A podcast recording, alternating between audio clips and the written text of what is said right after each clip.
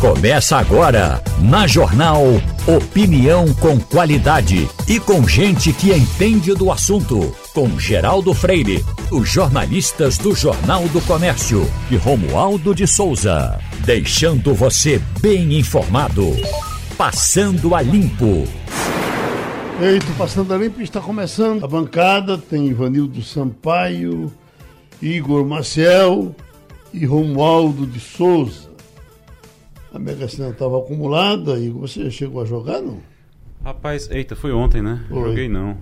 Vê se você tirar. Espero, espero ter ganhado, mas não, não joguei não. Vamos ver se você, vamos se você tirava. É. 06. Hum, Você botava um 06? talvez. Talvez. 12. trin- talvez. 32. 44.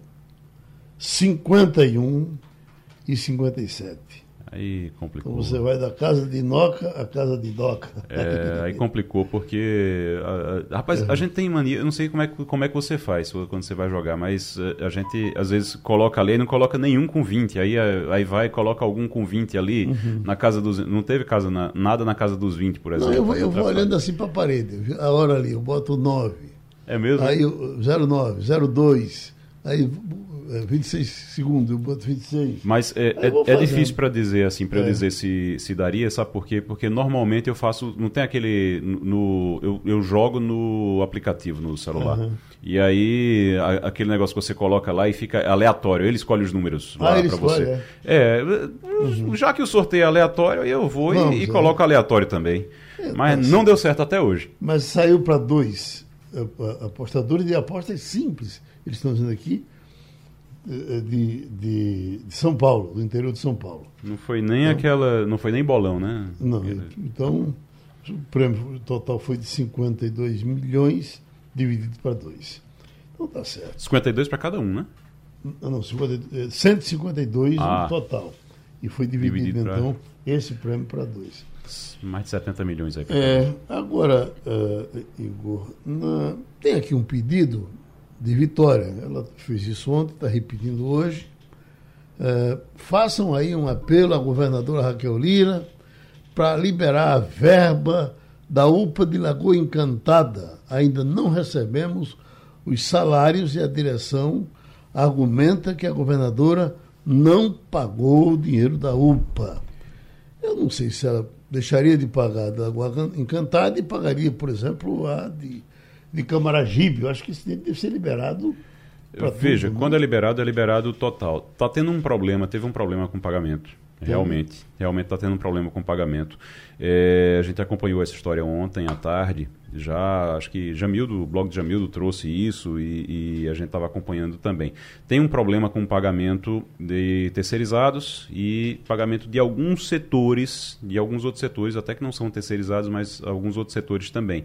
É, por quê? Porque tem lugar que precisa ter o gestor. Você lembra que teve aquela coisa de tirar o gestor, de não, não nomeou ainda o gestor para aquele local e tudo. E aí, por conta disso, teve um problema no pagamento, sim. Mas eu já tinha visto, inclusive, a resposta do governo. O governo disse que até ainda essa semana, ou até no máximo a próxima semana, está resolvendo tudo. É, que precisa resolver em relação a pagamentos. Então deve estar sendo resolvido, tá- deve estar sendo resolvido aí o de hoje para amanhã ou no máximo até a, a- a meados da semana que vem. Isso aí é a Tá informação que a gente teve. Agora, é uma coisa que poderia, e aí a gente tem que fazer uma lembrança aqui. Você lembra, Geraldo, que no final do ano passado, para o começo desse ano, a gente, no final do ano passado, a gente falou muito da, da aquela danada daquela transição. Transição, porque a transição, porque a transição. Não, porque toda vez que a gente dizia, não, mas não vai discutir o futuro, não vai discutir como é que vai ser a estrutura. Não, a gente está levantando os números, a gente está levantando, fazendo um levantamento, fazendo um levantamento. Ok, mas esse, essa transição, esse momento de transição, é exatamente para não acontecer esse tipo de coisa. Então, Exatamente. quando acontece esse tipo de coisa, e ó, não consegue pagar, porque te precisou tirar fulano de tal lugar, e aí não tem ninguém pronto ainda para colocar no lugar. Aí volta o outro cara. E Né? aí volta o outro cara e assina. Quem é que assina? Ninguém. Isso era para ter sido resolvido na transição. É muita coisa para resolver? É. Fazia uma equipe maior, montava uma estrutura maior para essa transição, mas a, a transição foi feita, foi feita da, da maneira que eles, es- que eles esperavam fazer, que o governo, o, novo governo esperava fazer, mas não foi suficiente não, porque a máquina do Estado é muito grande. que, que, que se resolva e que não, não, não, não aconteça mais, né? Uhum. É, é, é dada uma reclamação que hoje o Jornal do Comércio vem trazendo é, dessa possibilidade de um, de um desentrosamento, não um desentrosamento, de uma politização da governadora com grupos de, de, de PT e, e, e PSB, é, inclusive os que estão com cargos federais que poderiam, poderiam jogar duro com a governadora. Ah, ah, Ivanildo, você acha que, que pode chegar a esse ponto e, e acha que Lula ah, ah suportaria uma, uma, uma, deixar Pernambuco fora por conta de questões políticas? Bom dia, Geraldo. Bom dia, ouvintes. É, Geraldo, em política tudo é possível, né? Você, quando agora mesmo a gente estava comentando, você e Igor, é, a, a, falta de previdência né, em relação ao que ia acontecer no dia de amanhã. Uhum. Retirou-se gestores de alguns setores e não botou ninguém no lugar. Aí você começa a pagar a conta, ou a não pagar a conta, porque o pessoal está cobrando. Então, eu não acredito que o presidente Lula discrimine Pernambuco. Uhum. Até porque a governadora Raquel não assumiu que era contra ele, uhum. contra a candidatura dele. Né? Ela ficou calada, ninguém sabe se votou em Bolsonaro ou votou em Lula, mas o fato é que ela não tomou um partido. E além do mais, você tem é, é, no plano federal uma senadora do PT, uma bancada forte apoiando Lula então, eu não creio que haja uma retaliação por parte do governo federal em relação ao Estado tão importante e em relação a qualquer outro não seria aceitável. É. Eu, Mas no caso de Pernambuco, menos hum. ainda. Eu, se, se tivesse como descobrir esse voto de Raquel Lira, e você dissesse, você tem cinco dedos na mão, você aposta quantos? Aposto os cinco, como ela votou em Lula. Olha, o jeito que vem desde Fernando Lira, desde uhum. do, do, Lira passado, do, do, Olha, o próprio temperamento da. da, da, da a gente bota nessa aposta 10 dedos, 5 da minha mão, 5 da sua, tá certo? Não que tem aposto nem também. Que ela não diz, ninguém, não, ninguém, ninguém sabe. Ela, tava, ela, ela, não ia jogar fora os votos que estavam chegando. Ela Se não... eu posso ter dois votos, por que eu vou ficar só com um? Ela não diz, ela, ela não diz, ninguém sabe, assim, ela não, não, não comentou com ninguém, claro, mas todo mundo imagina que ela votou em Lula, realmente, inclusive pelas, pelas coisas que aconteceram nos bastidores também. Lula ligou na época é, para João Lira, conversou com João Lira, conversou com ela depois. É a história então, pessoal dela, uma... inclusive. E aí né? tem a história com o Fernando Lira. A família dela. É, exatamente. Então, assim, se, uhum. tiver que, se tivesse que apostar. Não, tem que apostar, tem que apostar. Eu tá botava aí, até as orelhas no meio. Botava. Mas a, isso que você está falando em relação a, a, Lula, a possibilidade de Lula é, discriminar, e o governo Lula discriminar Pernambuco, é em relação à Transnordestina. Ontem aconteceu uma. Ontem não, anteontem aconteceu uma reunião, e ontem foi a repercussão dessa reunião já. É, aconteceu uma reunião sobre a Transnordestina, que o, o ministro da Integração Nacional, o Valdez Góes, eu acho, né, Romualdo? Acho que Valdez Góes, ele chamou todo mundo lá, os, os governadores do Nordeste, para uma reunião para falar sobre Transnordestina. Chegou lá, eles tinham um plano pronto já. O Ceará e o Piauí uhum. já tinham um plano pronto e só foram que praticamente é informar. Começo, né? Que, que depois é começo, haveria uma mudança. Que né? é aquele do começo que corta Pernambuco, sim, sim. tira Pernambuco do, do, da Transnordestina. E aí, uhum. diz que quando chegou lá, a governadora foi para lá, foi com secretários, foi com, com uma equipe. E quando chegou lá, pra, achando que era uma reunião para discutir, diz que eles estavam com, o, o, o, com tudo pronto para tirar Pernambuco. E aí gerou uma. uma, uma o clima na reunião foi muito ruim um clima muito ruim. Diz que o, o pessoal do Piauí e do Ceará estavam meio que indignados porque Pernambuco não estava aceitando ser excluído. Era uma coisa absurda. E ninguém sabe se Lula está sabendo disso, se Lula está realmente foi informado disso ou se é uma coisa entre eles ali. Mas o fato, e, e eu venho tratando isso na coluna no, no, no JC de hoje, que é exatamente essa influência que Ceará, Piauí e Bahia e até Alagoas, mas principalmente Ceará, Piauí e Bahia, tem dentro do, do governo que Pernambuco não tem. Uhum. Pernambuco tem três ministros. Pernambuco tem três ministros. A gente precisa lembrar deles. Zé Múcio, um ministro numa pasta muito importante, realmente, uma pasta muito importante, mas que, como uma pessoa disse ontem, uma pessoa que conhece lá disse ontem, disse, Zé Múcio tem as pedras dele para carregar, porque é uma, um ministério importante, mas é muito complicado. Ele tem muita coisa ali para lidar com a defesa, no Ministério da Defesa. Quando você vai para os outros ministros, você tem Luciana Santos no Ciência e Tecnologia. Luciana Santos é uma, indicada, uma indicação do PCdoB. Ciência e Tecnologia não tem tanta força ali dentro da esplanada.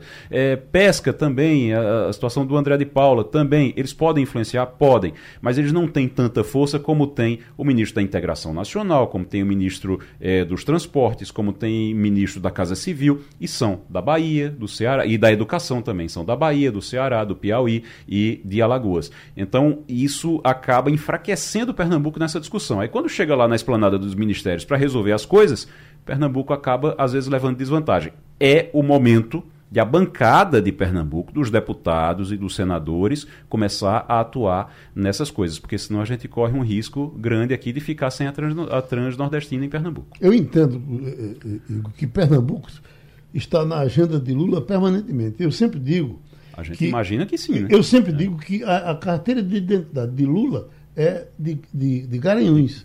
Ele não mudou hora nenhuma. É, inclusive, ele me disse: olha, o, o, o prefeito de Caetés disse: olha, vamos fazer o seguinte, bote o seu nome para. É, tira a carteira de Garanhuns, bote para Caetés, que a gente muda o nome de Caetés para uh, Lula. Isso não, não quero não. A minha carteira é de Garanhuns e vai morrer sendo de Garanhuns. Então, quem quiser conferir, pode conferir.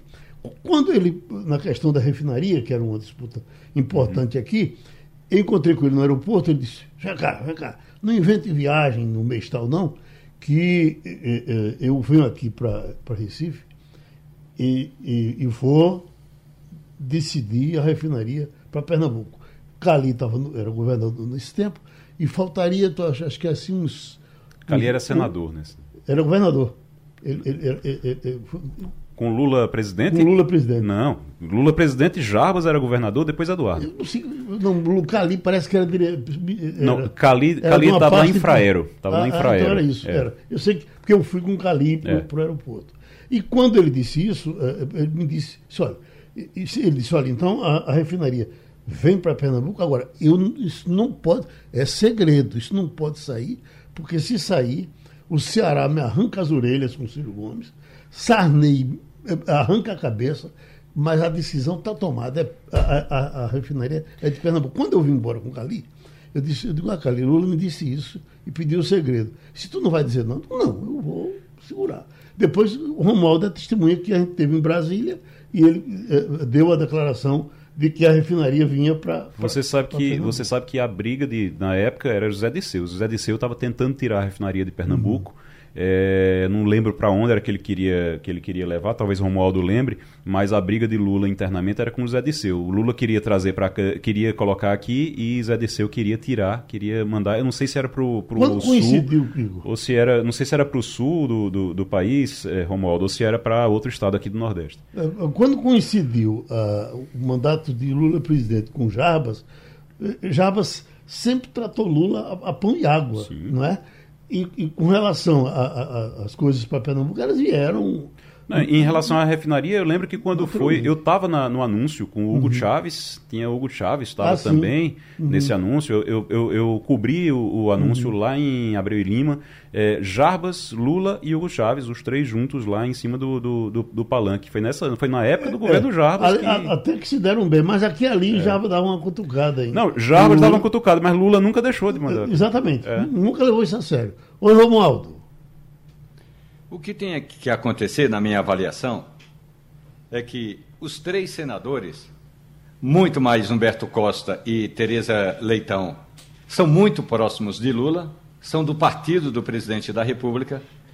E a bancada de Pernambuco, apesar de todas essas mudanças que ocorreram agora, sempre foi um destaque importante no Congresso Nacional de debater temas propriamente do Estado. Está na hora desses 25 deputados e os três senadores fazerem uma reunião emergencial e chamar a governadora eh, Raquel Lira, E aí todo mundo vai bater a porta de Lula e dizer: nós queremos a transnordestina em Pernambuco. Não é porque você é pernambucano, é uhum. é porque Pernambuco é, precisa dessa transnordestina. Além do que, acreditando que Lula falou a verdade quando disse num café da manhã com alguns jornalistas, ele disse o seguinte: eu não vou discriminar nenhum Estado, independentemente se o governador ou a governadora for de oposição ou de situação. Então vamos acreditar que Lula estava falando a verdade e que ele, o presidente da República, não vai prejudicar Pernambucano.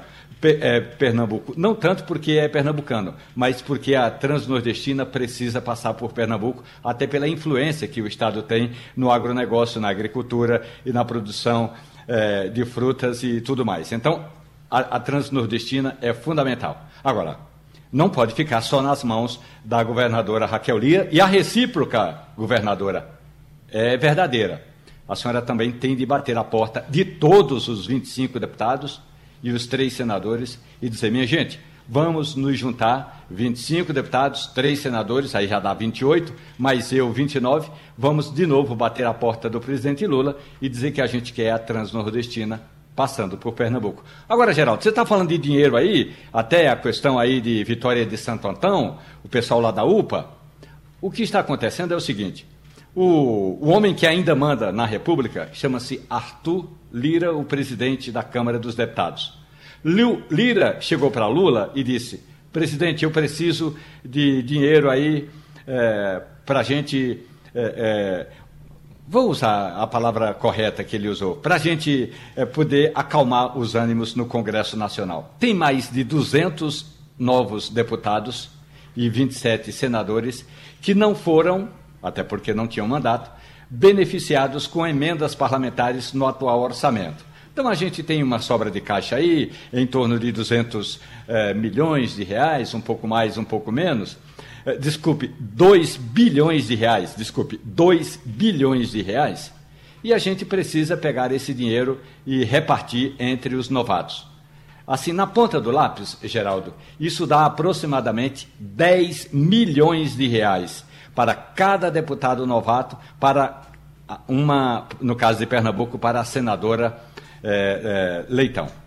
Vamos fazer o seguinte, disse Lula.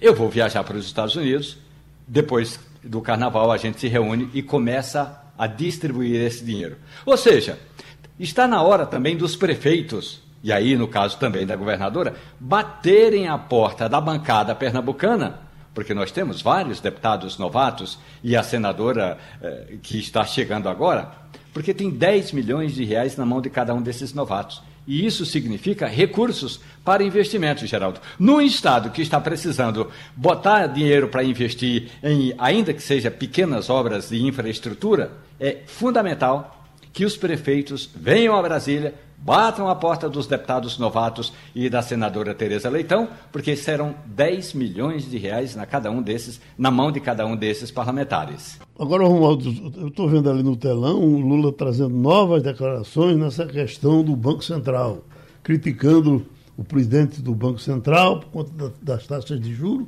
Isso não já está ficando chato, não, Romualdo? Hein, Ivanildo? É, o presidente precisa começar a trabalhar, né, Lula? Não, não é, é, Geraldo? Uhum. Esse negócio de ficar criticando o Banco Central não vai resolver nada. Todos os ex-presidentes de Banco Central, nos últimos 20 anos, foram unânimes em dizer que o Banco Central está certo quando mantém a taxa de juros em 3,5%. É alta? É sim. Mas se ele baixar, a inflação piora, é, os números é, ficam muito mais ruins do que já estão e o presidente do Banco Central tem mandato. Ele não vai sair pela vontade de Lula.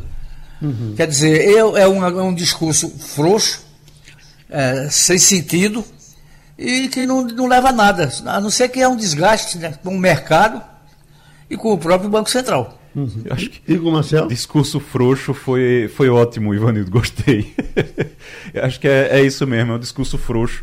O, tão frouxo que você vê. O problema, o grande problema do, do que Lula está fazendo é que isso tem custo. Tem custo porque cai, cai a bolsa, sobe dólar e gera um problema com um problema institucional. E aí o boleto chega no final do dia. Lula passa o dia falando, eh, com esse discurso frouxo, como disse Ivanildo, Lula passa o dia eh, conversando, eh, conversando miolo de pote sobre o, o, Banco o Banco Central, e aí no final do dia precisa os aliados irem resolver a situação, pagar os boletos. E aí tá ali, a, a gente tá vendo agora aqui, tem duas TVs, as duas TVs ligadas aqui, os dois, as duas telas aqui ligadas, uma é, numa TV, outra na outra. De um lado está o Padilha, o Alexandre Padilha, ministro das, que é das relações institucionais, exatamente das relações institucionais, tentando resolver ali, dizendo não está em discussão, a gente não vai mexer. Isso, é, né? A gente não está discutindo. Foi, foi, o comentário dele no Cantanhete foi em cima disso. É. Teria conversado com ele uhum. e que ele disse: não, isso, isso, isso disse, esse assunto morreu. Disse, não Mas está pelo que tá vendo, não morreu do aí do outro lado, não, aí do outro lado está o José Guimarães, que é líder do governo na Câmara, dizendo também Gente, a autonomia do Banco Central não está em discussão. A gente não está discutindo a autonomia do Banco Central. Ou seja, eles estão dizendo que a gente não quer mexer na autonomia do Banco uhum. Central. Ah, mas o problema é, então o que é que quer? A gente quer reclamar, então. Deve ser isso. Então, não, a gente não quer mexer na autonomia do Banco Central. Não se preocupem, a gente só quer ficar reclamando aqui. Uhum. Porque é essa é a impressão que passa. Uh, uh, o Zé Guimarães está falando de um lado, o Alexandre Padilha do outro, e eles tentando ali apaziguar a situação. Eles tentam apaziguar, apaziguar, a situação, pagam o boleto no final do dia, no dia seguinte Lula volta a falar a mesma coisa. Então, é, fica difícil. Mas vamos lá. Está sem o áudio. É problema. É, agora, eu, eu acho que o problema não é. Vamos ver se é aqui. É aqui ou lá? É, bom, disse que até o microfone está fechado aí. Mas eu, ontem eu estava vendo, é, Igor, o governador de Roraima foi uma imagem que ficou muito, muito, muito viva na memória de todos nós, porque aquela danação de, de gente dentro do, do rio, sai daí, tá, vai, tá. E, e, e aí, aí vem o, o governador de Roraima, que é interessante que você não teve uma palavra dele que dissesse, eu estou com pena desses meninos que estão desmilinguindo aí. É, mas ontem ele veio, e pode até ser justo o que ele quer, ele diz que aquele pessoal que trabalha no garimpo precisa ser ajudado, precisa encontrar uma forma de botar em algum lugar e tal. Mas, puxa vida, vamos, vamos pensar dos dois lados? É, é, tem que, tem que pensar os dois. São, são seres humanos ali também. você tem que pensar o seguinte também. Eles foram colocados ali, a maioria ali foi para ali para tentar ganhar dinheiro. É, não é porque viver, eles foram né? para lá. Não é porque eles foram para lá, ah, vamos, vamos para cá porque a gente vai enricar. Eles foram para lá trabalhar também. Eles é. foram para lá trabalhar. Tem gente maior que contrata eles para eles irem para lá para trabalhar, ou que compra deles para eles irem para lá pra, é, é, é, explorar aquela área. Então, precisa atuar em cima desses grandes que contratam eles tudo e tirar eles dali.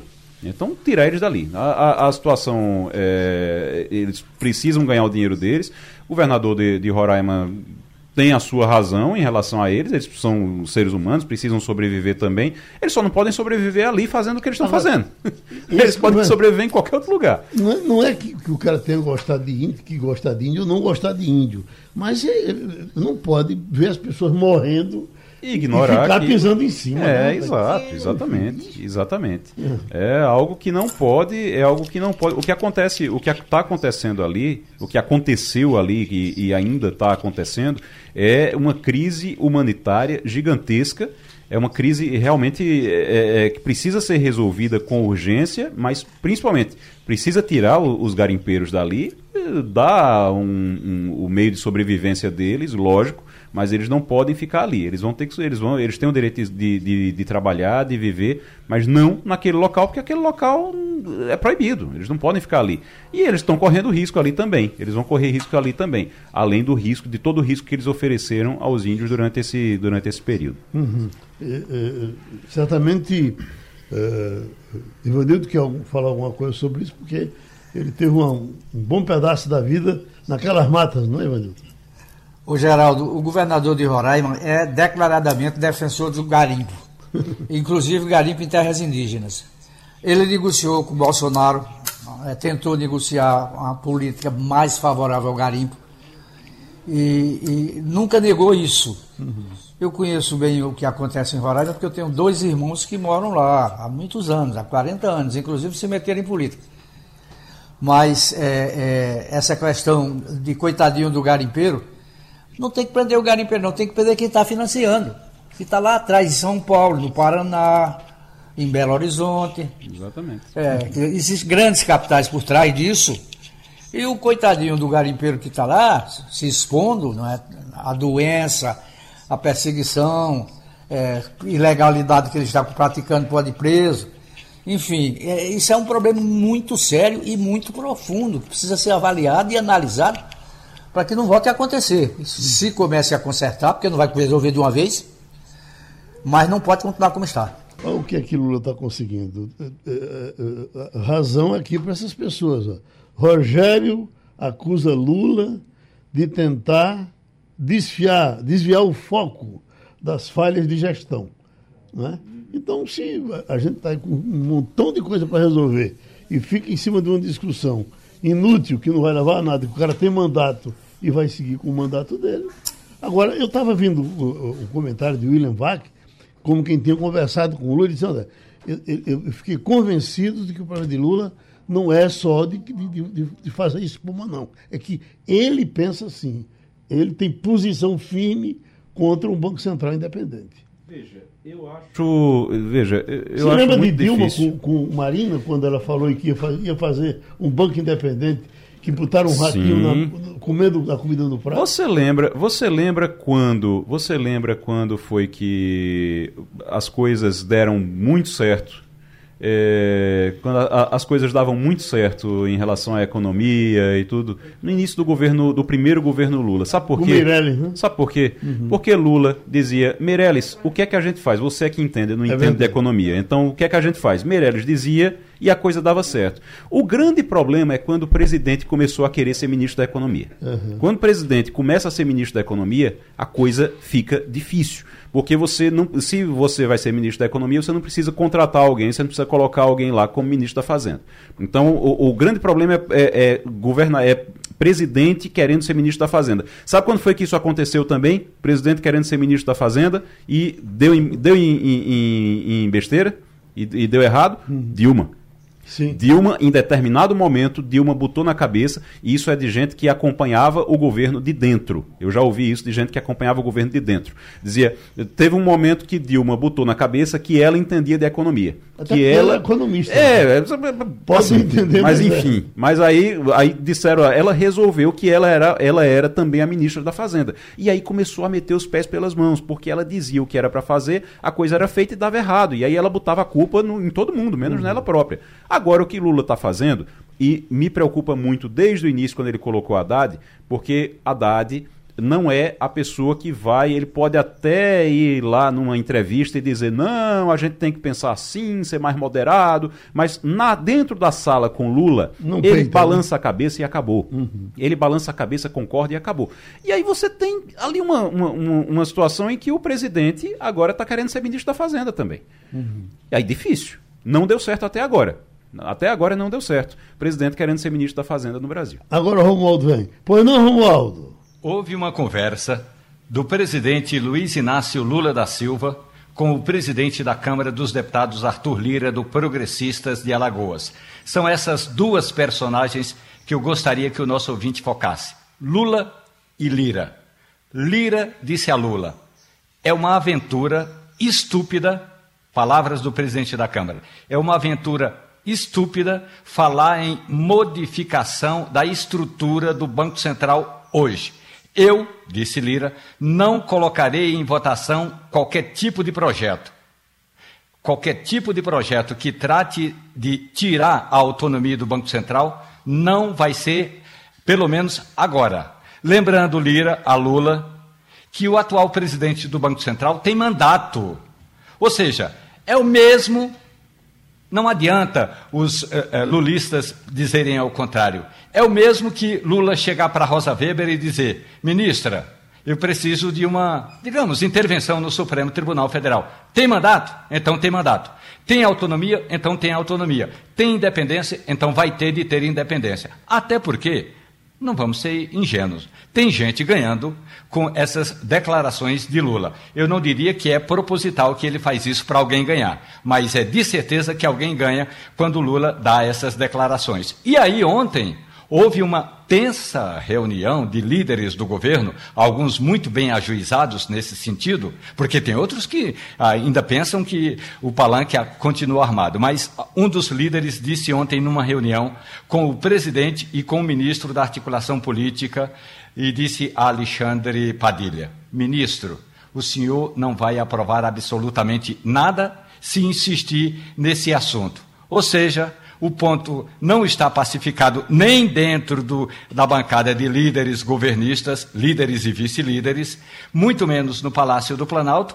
Alexandre Padilha disse que esse assunto não está na moda. O presidente da Câmara disse que esse assunto não vai ser colocado em votação. O presidente do Congresso Nacional afirmou que não é possível perder tempo discutindo a autonomia que foi dada ao Banco Central. E fica Lula dando uma de ah, eu estou levando esse assunto aqui porque se amanhã faltar picanha e cerveja, eu tenho de jogar culpa no lombo de alguém. E ele vai jogar a culpa, se faltar cerveja e picanha, vai jogar a culpa no lombo do presidente do Banco Central, que também precisa negociar, discutir, avaliar essa história dos juros altos. Mas aí é outro problema. E se faltar picanha e cerveja, Lula vai culpar o presidente do Banco Central. Escute, estou lendo aqui uma coisa, Romualdo, que esse assunto você já tratou dele aqui, nós tratamos, com relação à eh, ex-primeira-dama Michele.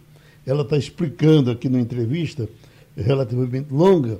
Michele diz que doou moedas recolhidas do espelho d'água à instituição. E deu à instituição dos pastores amigos dela. Dizer, se ela pegasse isso e desse para o aí você diz, bom, ela, ela realmente serviu a, a, a outro senhor. Mas, quer dizer, é uma falta, é uma vontade de perder a razão que não tem tamanho. E ela, ela assume. Michele diz que doou as moedas tiradas do espelho d'água à instituição da, da que foi para o, o, pastor, que inclusive Romualdo já trouxe aqui Sim, quem foi o pastor, né? Exatamente. É o pastor Castelo Branco, que era uma espécie de síndico do Palácio do Planalto uh, desculpe, do Palácio da Alvorada. É assim, o Palácio da Alvorada é administrado por uma pessoa, em geral, é alguém de muita confiança do presidente, porque é alguém que fica 24 horas dentro do palácio, cuida desde a caixa de fósforo até a limpeza e, e até a saúde das emas. Vou pegar de trás para frente. Duas das emas do Palácio do Planalto morreram intoxicadas e não foi porque elas tomaram a hidroxicloroquina cloroquina como queria o presidente Bolsonaro, não. A intoxicação, segundo a reportagem eh, da, da Rádio Jornal apurou, eh, o Instituto de Zootecnia do Distrito Federal apurou que as emas que morreram, morreram intoxicadas.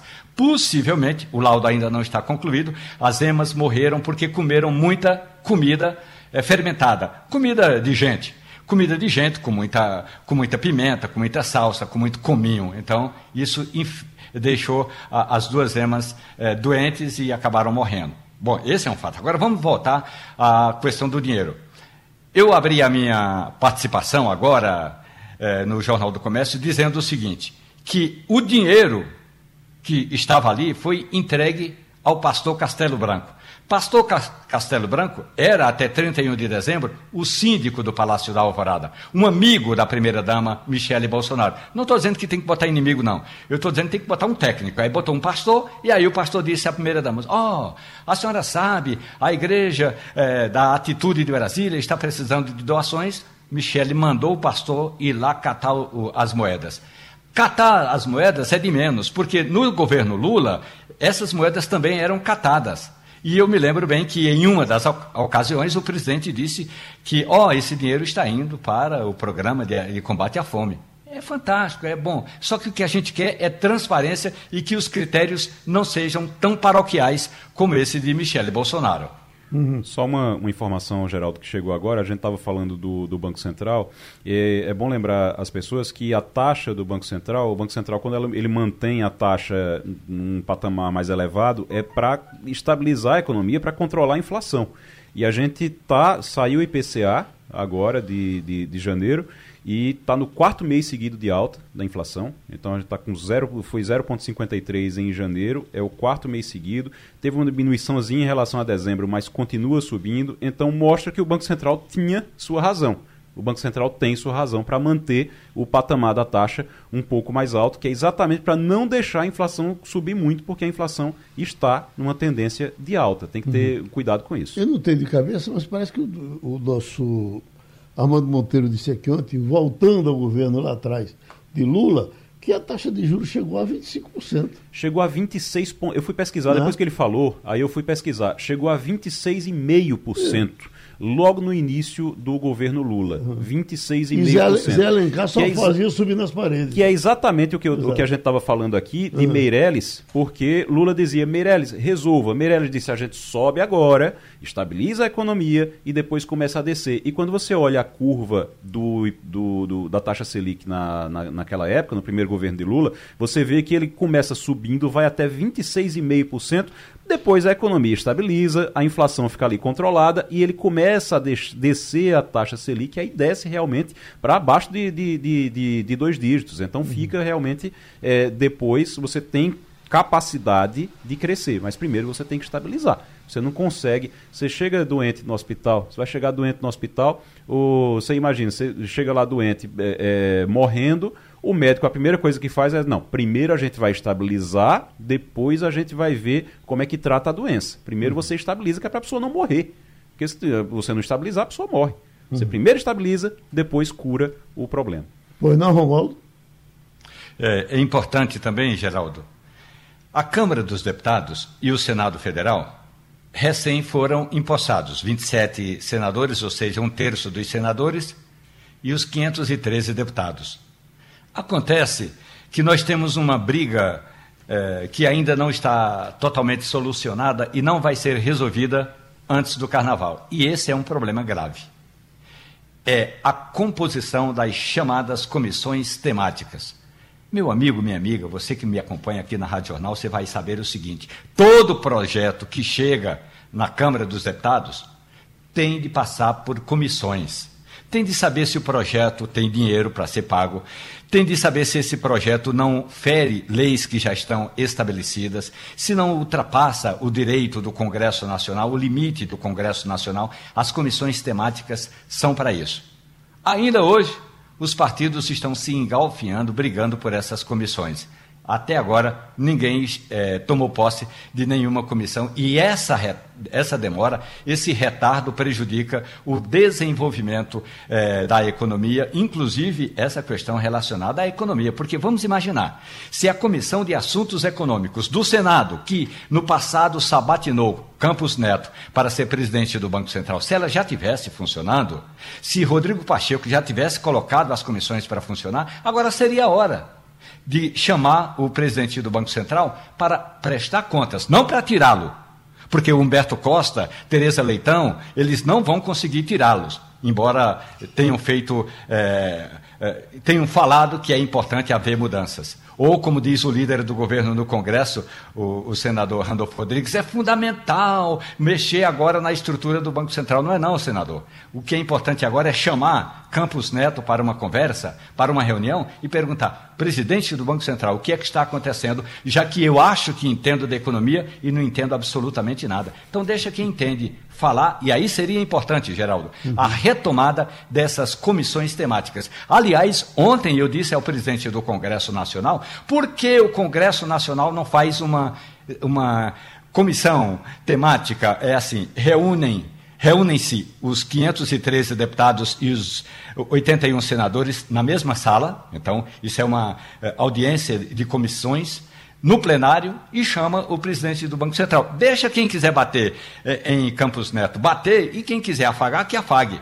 Agora, seria importante que o Congresso Nacional também, também tomasse as rédeas para dizer, presidente Lula, não vai mudar a presidência do Banco Central agora porque o senhor não pode. Pronto. E depois, eh, presidente do Banco Central, por que razão o juro está tão estratosférico? Aí pelo menos teria uma, uma resposta mais técnica e não apenas essas amenidades políticas. Ô Ivanildo, ah, ah, o que se falava do medo de parte do comércio, de um efeito colateral uh, das americanas, parecia, parecia tranquilo, mas agora está aparecendo aqui. A Marisa expõe estrago causado por americanas que pode contaminar o setor de varejo.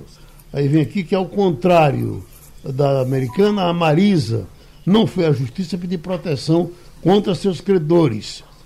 Eh, com o caixa apertado, vencimentos próximos, a Marisa tá, é porque ela está tendo dificuldade de pegar dinheiro nos bancos, que ficará assustado com o que aconteceu com as americanas. Com as americanas. É. E, hein, Ivanildo? Assusta você também? Isso é efeito manada, Geraldo. Uhum. Teve uma época em que, há pouco tempo, recentemente, foi no Magazine Luiza, né, que Sim. andou na, na, nas páginas de economia dos jornais e nas mídias, que não estaria bem financeiramente. Uhum. É, as ações perderam valor é, na Bolsa de Valores, e, mas finalmente a empresa estabilizou e, e superou a crise. Uhum. Agora, vocês estavam falando de quando o presidente quer quer ser ministro da Fazenda. Tem o exemplo de Dilma, quando mexeu no setor elétrico, quase quebra o setor elétrico do país. E depois a sociedade foi quem foi prejudicada, porque teve que pagar o que ela havia eh, pretensamente perdoado ou diminuído, pagou com juros e correção monetária. Uhum. Então o presidente Lula não pode ser ministro da Fazenda, não. Deixa o Banco Central com quem entende de banco e ele precisa começar a governar. É. Enquanto isso, Fernando Henrique foi, foi tranquilinho, porque pegou uma equipe econômica de qualidade, não ficava mexendo com essas coisas. Até, e, e, e, tem uma coisa. Fernando Henrique, quando era ministro da Fazenda, não era ministro da Fazenda, porque ele montou uma equipe que fazia tudo para ele uhum. ali e ele só coordenava aquela equipe, né? Uhum. E depois, quando ele foi presidente, ele botou uma equipe econômica que resolvia tudo para ele. Conexão Portugal com Antônio Martins o nosso homem na Europa. Vamos agora conversar com Antônio Martins em Lisboa. Eu estive uh, ouvindo alguma coisa de, de, de Lisboa, uh, Martins, uh, com relação a médicos, que Portugal estaria numa preocupação, porque estava faltando médico. Acho que até você já, já deu um toque nisso aqui, num certo momento. Mas é, é chega a ser preocupante isso? Bom dia, Geraldo Freire. Bom dia a todos que fazem parte da bancada do Passando a Limpo. Bom dia, ouvintes da Rádio Jornal. Olha, Geraldo, é assim, é preocupante e é algo que não acontece apenas aqui em Portugal, é, em outros países da Europa, e o que agrava ainda mais a situação de Portugal, porque muitos médicos saem daqui para ir para França, para ir para o Reino Unido, onde vão ganhar mais, né? E onde vão ter também a possibilidade de fazer outras formações, se especializarem mais, enfim. E isso tem sido bastante é, discutido aqui, porque além de médicos também tem enfermeiros e outros profissionais de saúde.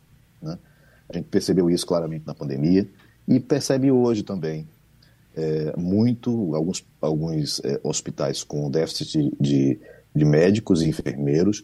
Além disso, é, Portugal tem uma rede pública, né, a exemplo do SUS no Brasil, é parecido com o sistema do SUS, como é parecido também com o sistema da Inglaterra né, de saúde pública, e muitos hospitais públicos não estão conseguindo reter os médicos que estão sendo muito assediados pelos hospitais privados que começam a entrar com força também aqui em Portugal e que pagam muito mais, com muito mais condições de trabalho do que esses médicos encontram no, no setor público. E aí você fala, tá, mas tem tantos médicos brasileiros indo para ir para Portugal, né? Pois é, mas a, o corporativismo da, dos médicos é forte também aqui em Portugal. A ordem dos médicos, que seria o conselho deles aqui, barra muito a, a entrada, dificulta bastante a entrada dos médicos aqui. E quem sofre no final é a população. Hum. Deixa eu fazer outra pergunta, só da minha curiosidade. No Brasil é quase impossível um político sair do poder para não ficar dando pitaco. E a, a, a Angela Merkel que a gente sentia, todo mundo achava que ele ia fazer muita falta, era, foi realmente a melhor coisa que, que nós tivemos na política nos últimos anos. E, saiu e eu não, não vejo mais nada, ela dizer nada com relação aos problemas de hoje. Ela está caladinha ou ela está falando aí repercutindo pouco? Olha, Geraldo, geralmente essas pessoas realmente se aposentam, né? Elas uhum. saem um pouco de cena dão declarações, mas essas declarações não repercutem tanto é, a nível internacional, né? Uhum. até porque elas também têm lá alguns compromissos de não, não se meter tanto assim na, no, no governo que está naquele momento, a não ser que elas tenham algum tipo de, de projeto de voltar. Uhum. Né? É, geralmente, quando elas são chamadas, é mais para quase como uma posição honorária ali nas, nas campanhas, né, de apoio àquele candidato do partido deles ou do, dos próprios, da própria coligação, como uma figura assim de, de respeito e tal, e de chancela, mas não tanto como uma pessoa que vai falar, porque espera-se que os novos líderes, esses sim, é que tenham opiniões e que sejam mais ouvidas. Uhum. Ela sai com uma estrutura como saem aqui os nossos ex-presidentes, de três carros, não sei quantos assessores. Eles têm isso também na Alemanha? Provavelmente não, não te, eu não vou lhe dizer com certeza, mas uhum. eu digo provavelmente não pelo seguinte: quando ela era primeira-ministra, chanceler, no caso da Alemanha, é, me lembro muito bem de uma situação em que ela foi viajar de férias com o marido e o marido foi num voo comercial, uhum. né? Pago, e eles foram de voo comercial, os dois, na realidade, não foi só o marido, os dois foram de voo comercial, uhum. né?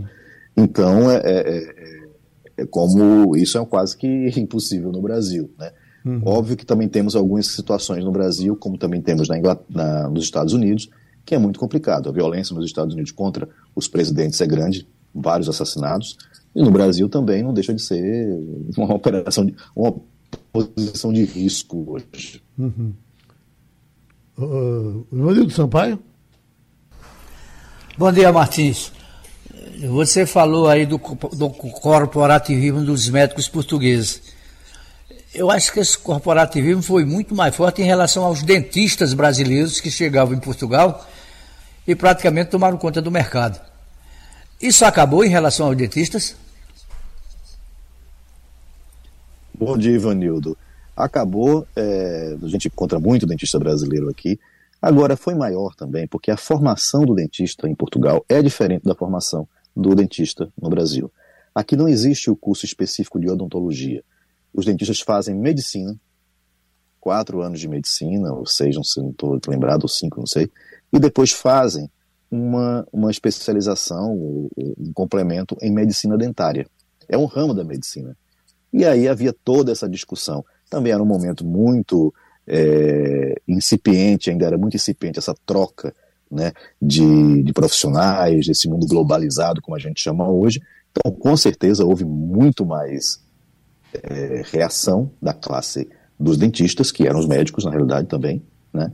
É, e que, enfim, os brasileiros tiveram muita, complicado, muita dificuldade, porque chegavam, inclusive, com algumas técnicas mais modernas, né? com alguns, algumas, é, é, alguns tratamentos que não eram tão é, é, comuns aqui em Portugal, porque, de uma certa forma, a saúde é, bocal aqui na Europa, né, principalmente você vê as pessoas um pouco mais velhas, né, é, guardando as devidas proporções, óbvio. A gente tem no Brasil muita gente pobre, muita gente sem acesso. Mas quando você compara com a classe média brasileira, por exemplo, o europeu ele não é tão é, cuidadoso né, do, do, ponto de vista da saúde bucal. Oi. Enquanto a gente restabelece lá. Caiu aqui. Não, é porque eu lembrei, o, o Martins estava falando da, da Angela Merkel, eu lembrei que há um, um ano, dois anos atrás, eu escrevi sobre Angela Merkel por causa das, das, das, confusões que já estavam acontecendo, não foi nem foi antes da guerra isso, mas as confusões já estavam acontecendo com Putin e ela tinha uma relação que ela diziam que ela controlava Putin. Uhum. Ela tinha uma relação muito forte com Putin, ela controlava Putin e depois tanto que depois que ela saiu, logo depois que ela saiu, Putin entrou em guerra com a Ucrânia, então a guerra explodiu, mas ela dizem que ela tinha esse controle e aí eu escrevi sobre isso na época e eu lembro que eu fui pesquisar inclusive com a aposentadoria dela, o que era que como era que ia ficar a, a, vida, a vida dela, dela, se ela ia ter algum benefício, até para comparar com o Brasil. Não se compara com o luxo do Brasil, não. Uhum. Não se compara com o luxo do Brasil. Mas para os padrões europeus é algo, é algo bom. Ela tem um, salário de 15 mil euros. É, vitalício, ela vai receber, ela recebe 15 mil euros, é como se fosse uma, é, um, é como se fosse não, é uma pensão mesmo, ela recebe como pensão, que ela se aposenta e recebe 15 mil euros como pensão.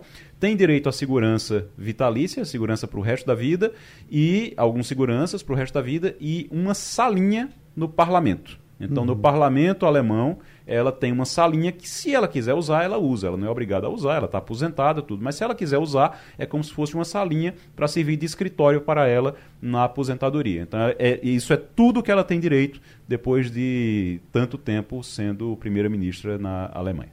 Chamado Romualdo, que ele de lá já chama já chama Martins, mas Romualdo, o que estão dizendo é que, é que Bolsonaro está com dificuldade para viver lá nos, nos Estados Unidos, no momento está na casa de um amigo, não sei o quê, mas não tem. Uma das razões dele estar falando em voltar é que não tem dinheiro para se, se sustentar por lá. É assim?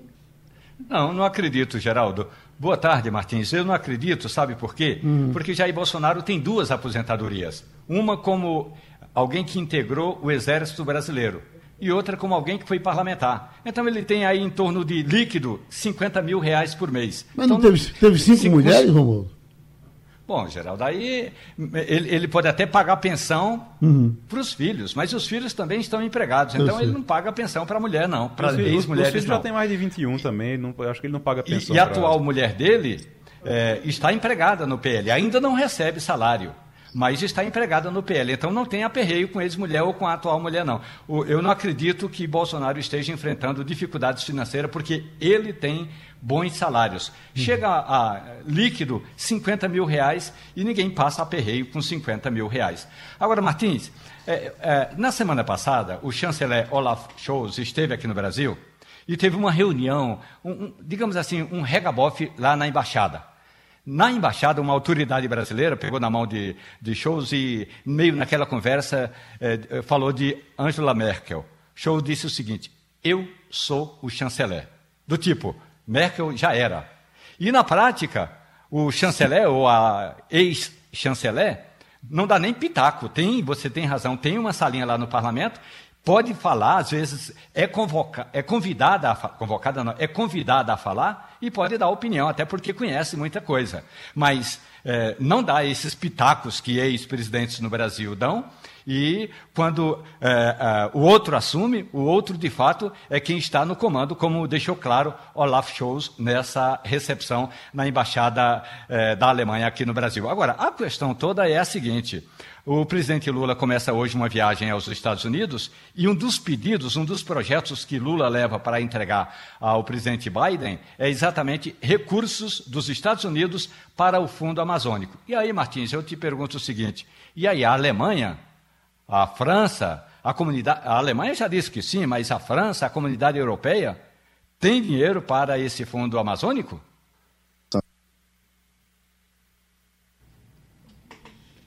É, hoje, a dificuldade, então, da, da comunicação de lá para cá. Agora, as chuvas estão acontecendo hoje.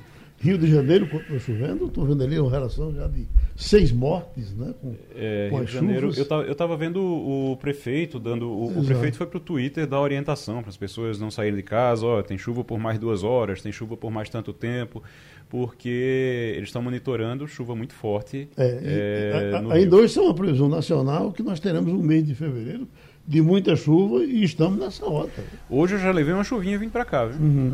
Uh, depois da, da, chuva forte que teve no início da semana, uh, estiou. E hoje, quando eu saí de casa, estava um solzão. Uhum. Não deu cinco minutos no, no, no, trânsito, caiu uma chuva. Depois diminuiu também, depois passou. Então tá, essa ainda não é uma coisa muito normal para fevereiro, para mês de fevereiro não. Mas a gente, pelo jeito, a gente vai ter que se acostumar com essas mudanças nos próximos anos. E terminou passando a limpo. A Rádio Jornal apresentou opinião com qualidade e com gente que entende do assunto. Passando a limpo.